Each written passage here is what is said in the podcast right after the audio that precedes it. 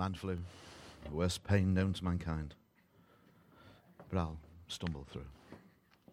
Thank you, Lord. I've been thinking over there. Everybody, anybody ever remember um, Lee Marvin, the, the actor, and the, the, when he used to kind of sing songs? I was born under a one. I've been singing like that all morning. So this morning I drew the short straw. Straw. Straw. Um, we uh, we normally have a, a kind of uh, send around. This is the subjects we're talking about in the next so many years, years, so many months. Sometimes it feels like that. Um, and uh, everybody comes back, and this was the one that was left blank. Um, and the reason why I think is, diff- is quite difficult. We're talking today about the holiness of God. Have you ever tried thinking about that and defining it? So, brave bunch that all our regular speakers are, they all left it. Um, so I'm doing it now. They're, they're great, all of them, honestly. It's difficult to think of God's holiness because God's holiness is so extreme. We talked last, last uh, a fortnight ago about our personal holiness, how root of the word, the Greek word for holiness, which is you know, what we have, is uh, means different or or other. And when God says, "Be holy as I am holy," then we can't even approach God's holiness. But we're somewhere a very short way. Even the most holy person that we might know or have heard of is only a little way along the spectrum towards the holiness of God. And because God is so perfect and so other from us, or should I say, we are so other from God, because He was here first, basically, then it's quite difficult for us, set in time, set in this imperfect world with our own sin and the other things that drag us back, to actually comprehend God's holiness. But we're going to kind of try and see some of the things which hopefully will give us an insight into where the Lord's coming from, as it were, and what effect it has on us personally it's always good to say, well, what, what am I going to do about that? What does God want me to do? What does He want me to be? What attitude should I have? Because otherwise, there's no point in us reading the scriptures or talking about it or, or listening to people preach and teach and things like that.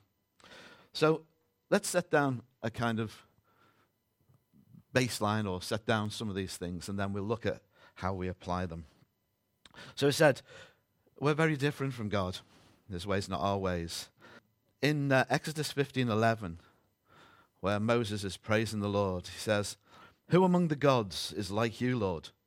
Who is like you, majestic in holiness, awesome in glory, working wonders?"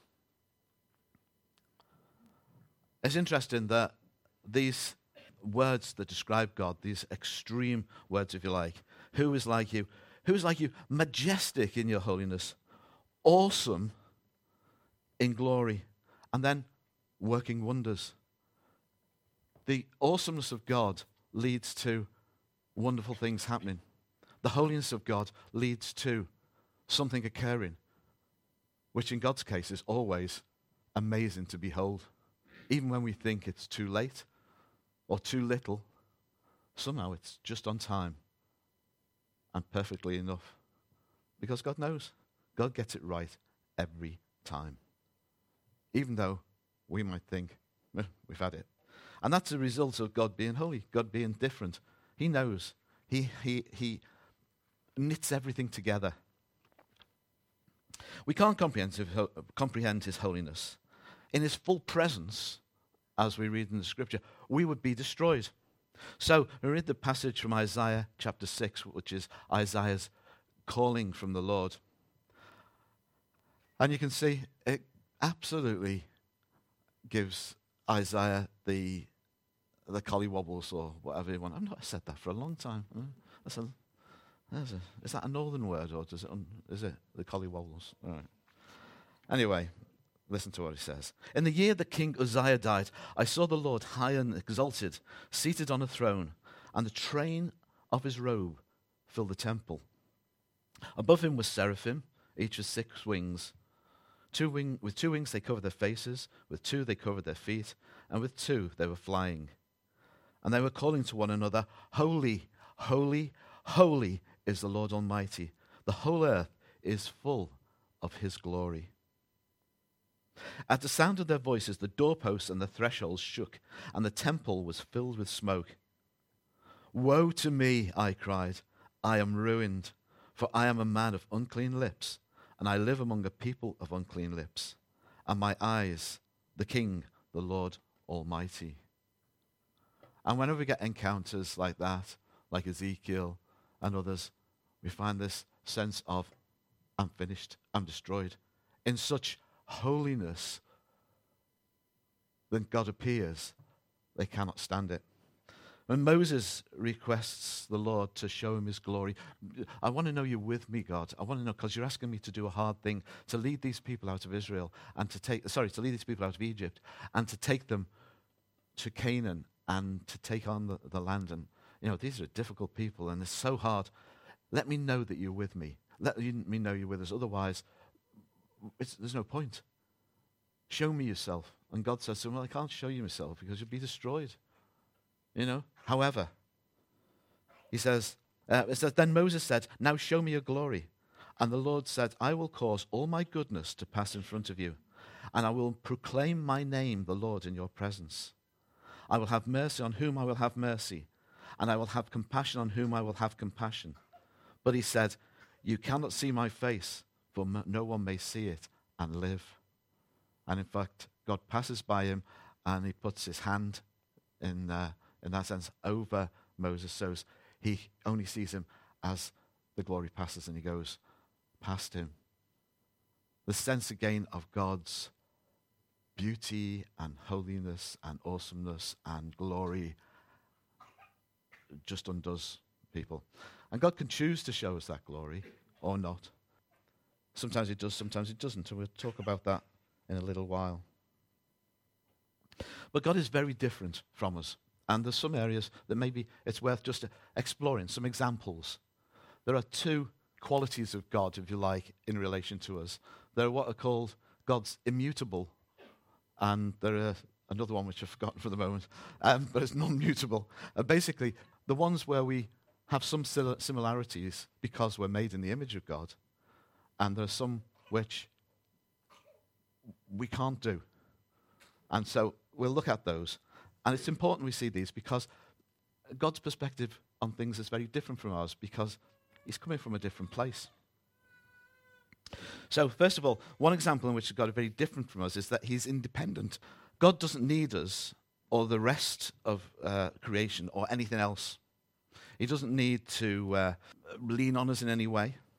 And the Bible teaches that God does not need any part of creation to exist.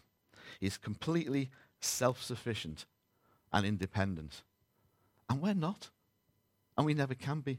We're created by God. We're created beings, no matter what you believe about creation. We're here and we're dependent upon so many other things. We're dependent upon practically everything, one another. We're dependent upon, you know, the fact that the house hasn't collapsed overnight, that um, we can get to work on time, we can do every, uh, you know, the train turning up, and that's just a few examples. It depends upon the earth not exploding and the sun, you know, coming to uh, sort of consumers and that we're exactly in the right place where God has put the earth so as that we're neither too hot nor too cold.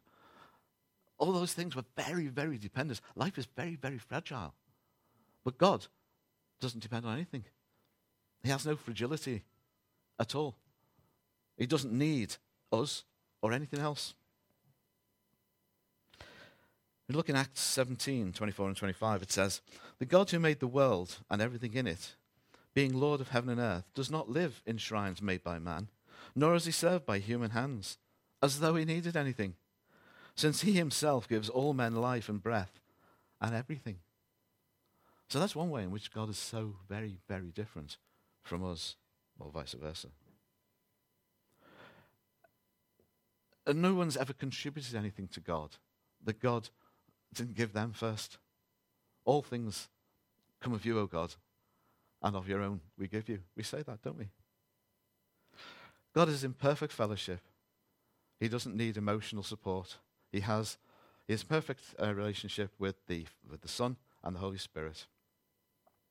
They're in perfect unity and don't need anything outside of themselves, them, or himself. Now, you might think, well, what's the point of us in that? Just a little aside in case anyone's a bit worried. Well, God wants us to give him glory. He wants us to recognize him because it gives him joy. He doesn't need that joy. He's not some narcissist, right? He's not someone who says, well, I need that because I'm, you know, I need to be acknowledged, guys, you know. God basically said that you are meaningful to me. I want you just for who you are. That's why I've created you. And if you haven't got significance, your significance is because, if you don't feel you have significance, our this definition of significance, if you like, is that God wants us. It's as simple as that. He created us to give him glory, and that gives him joy. And he wants us to be his people. And he wants a relationship with us. And it's not the relationship I was implying a couple of weeks ago about us and our dogs. But it's kind of like that in a way, you know? I'll just get a mention of the dogs in again. Oh, lovely. Maybe that's, I'll try and do that. I'll try and do that every time I speak from now till, oh, don't groan. It makes you pay attention, you see, won't you? You go, oh, he said it then. So, but then you might just be watching for the dogs. Anyway, it's not significant, insignificant that dog and God turn around. Same word. Anyway. I don't worship the dogs. Ephesians 1 11 and 12. Sorry, I'm a bit slow. It is um, a little difficult to speak. In him we were chosen, having been predestined according to the plan of him who works out everything in conformity with the purpose of his will, in order that we, who are the first to put our hope in Christ, might be for the praise of his glory. That's it. That is our purpose in life. The things we do, the things we are, the things we think, they're all there to bring glory to God. And that's what He wants us for. That is our significance. That is a lifetime of working on it, of pleasing Him, of finding His will, of doing good deeds and good works, of worshipping Him. Another attribute of God is his unchangeableness. Now, I have friends who I can agree something with, and by the time we've departed, we've, something else has happened, or it's changed three or four times, or, or whatever. We say we'll do such and such, and then we can't do it, or we don't want to do it, and it's not what we thought it was, and, and everything. God's got a plan, and God can have a plan because things never change for God. He's the same yesterday, today, forever. In James 1:17 it says, "Every good gift and every perfect gift is from above, coming down from the Father of the heavenly lights, who does not change." Like the shifting shadows. Lots of things change around us. When I was doing counseling, we were always taught that people's insecurities are based on things that shift. And the secular view is that you must bring their insecurities of things that shift and make them feel unstable and out of control to things that are more stable and make them feel more in control. That's okay till that then starts to wobble. And then you have to move to another thing because the only constant thing is God. So, to my mind, in the end, ultimately, the only way in which we can have stability in our lives is to know the Lord because He doesn't change. He is the rock, you know. He is the one who is solid, firm.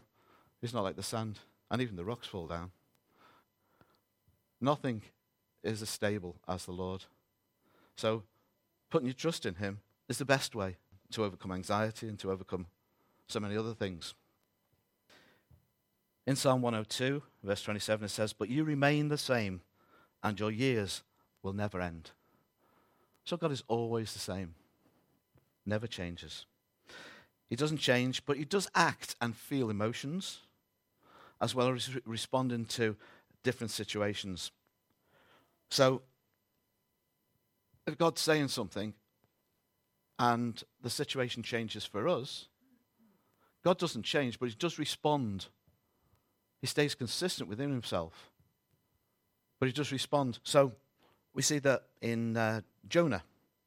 Uh, when Jonah went to Nineveh, and we all know the story, he was there to tell them that the city was going to be destroyed. Um, and he was breathing, you know, fire and brimstone at them, and they repented. So God said, I've changed my mind in that sense. He said, I've not changed because I'm God of mercy. I'm a God who loves my people, and these people have genuinely repented, so I'm not going to destroy them. And the one who was knocked about it was Jonah. Why haven't you done this? And he goes and sulks. And God points out to him while he's sulking that he was more upset about a plant that was giving him shade that died than how many hundreds of thousand people that were in Nineveh. A bit perverse, but God didn't change. Jonah might have changed. The people's attitude might have changed, but God didn't change. He was consistent in his way, but the circumstances uh, made him change. And it's a bit like us as well. Again, we can rely upon God. We can rely upon his unchangeableness, but we cannot rely upon the direction in which he's going because he'll change it. You know, we think, oh, I know, I know what the Lord's doing. I'm going to do this and, and that. And then suddenly he changes everything. And he says, nah, I don't want you to be a nurse. I want you to be a gardener. He'll say, I don't want you to uh, do this. I want you to do that. And he changes. Does not that he's changing his mind as such. He's responding to the circumstances which he knows is going to happen anyway. But his nature is the same, so we can always rely upon him. So when things are going badly, when things are different to what we expected, when we get the collywobbles about stuff, we can always rely upon God because he's constantly moving but never changing. God has no beginning and no end. God has no beginning and no end. Now, it's different from us in that we do have a beginning and in a sense, in this world, we have an end. But if we put our trust in Jesus, we too will have no end. So God's different at one end and the same as us at the other end, if you like. And that's important. God always existed, always is. We often see eternity in a sense of it being a long time. Yeah? And so I remember when I was younger, I used to think, how boring it's going to be to worship God forever. Because that's an awful long time. And I'm sure I might want to go to the toilet or might want a bit of a break. Might get sent to the naughty step in heaven, whatever there's there. And it kind of made me think a bit, well, it's all right worshiping, you know, and you don't tend to think of God's glory and, you know, I was trying to encourage myself thinking, well, God is going to be so glorious. And, so, and it may well be, I'm sure, that God is so glorious that I'll never get fed up with it, but it's an awful long time. You know. But the whole thing is that God, unlike us, which is another thing about God, is not stuck in time. He created time. And therefore, it's hard to imagine. But we'll never get bored because boredom is a function of time the longer it goes on, like this talk, the more bored you get. And if I went on and on, which I never do, then you start thinking, oh, I wish he'd shut up. And even if God is so wonderful and everything, we're kind of tempted to think that, isn't it? No, like a bit of a break, you know, have a drink or something. Um, but it's not like that because we're completely outside of time. Time doesn't apply anymore. So a day is a thousand years, and a thousand years is a day. Of course it is, because it doesn't exist. But the same. So God is eternal, and He is in Revelation 1 8, we see it here. I'm the Alpha and the Omega, says the Lord, who was and is and who is to come, the Almighty. The reason He was and is and is to come is because He's there. In all of it. We think of time as kind of like, in a simple way, think of God standing outside of time and the whole of creation is like he creates it and then he finishes it. And it's like a long line, a worm or something, and he intervenes. That's a very simplistic way of looking at it, but he's outside of the time. He's in a timeless state, and he's everywhere in time at once. And it's not just in respect of time, but also in respect to space. God is with us here and now, if you like, at exactly the same time as he was with Jesus. When Jesus came to earth in time. And the people who follow us, he's there at the same time as them. He's there at the beginning of the world, he's there at the end. All of that, he's there at the same time. Now we're not. And he's in everywhere as well. So he's there in time and he's there in space. You know? Not just like Doctor Who in the TARDIS. He can go anywhere. He is there already. Yeah? And wherever it is. It doesn't just climb into the TARDIS and there's more space. It's just, he's there already. He's everywhere. Which is another great comfort because he's not distant, he's not away. You know? He's here with us now. Jeremiah 23 says, Am I God? Am I a God at hand, says the Lord, and not a God far off? Can a man hide himself in secret places so that I cannot see him, says the Lord? Do I not fill heaven and earth, says the Lord? He's all around us. He hears everything, sees everything. He's omnis- omniscient, he knows everything. He's omnipotent, he has all time. He's omnipresent, he's everywhere. I've run out of omnis. And though he's everywhere, and is in all of time, he reveals himself in different ways. And sometimes he's a great storm, he's a mighty wind, and sometimes he's a small voice. And that's his choice. He can hide himself, he can show himself how he wants to. Just very briefly, would like to talk about the glory of God. Because God's holiness, His difference, His otherness, His magnificence, and His glory are often inseparable. We hear about God's holiness. A lot of the verses in the Bible refer to God's holiness and His glory. They're there together. Now, God's holiness is how He is, is what He is. God's glory is our recognition of that holiness, where God reveals himself as he is. And he is so other, so perfect, so different in all his ways. And so, I was going to say extreme. He's more than extreme, he is the ultimate. All right? In every sense. That glory we feel, that glory that overwhelms people, is our recognition of that. And the Lord does limit it sometimes, and He does limit it in a sense of, the, of, of how much we see. Because, again, that glory would destroy us. 1 Kings 8 10 to 11. When the priests withdrew from the holy place, the cloud filled the temple of the Lord. This is when they're dedicating the temple. We heard about the tabernacle last week. Temple laid out pretty much the same, but instead of um, big curtains. Um, it's uh, big walls. And uh, Solomon was dedicating it. The cloud filled the temple of the Lord, and the priests could not perform their service because of the cloud, for the glory of the Lord filled his temple. Repeating that, in a sense, in Revelation 15, John's vision, it says in verse 8 The temple was filled with smoke from the glory of God, from his power, so no one could enter the temple until the seven plagues of the seven angels were completed. And we'll cover that another time. But he also hides it from us when it's his purpose. So you think of Jesus. Jesus was God, and yet that glory was rarely seen because he had another purpose to come as a man and to be amongst us. In Isaiah 53, it says, He had no beauty or majesty to attract us to him, nothing in his appearance that we should desire him. He was despised and rejected by mankind, a man suffering and familiar with pain, like one for whom people hide their faces. He was despised, and we held him in low esteem.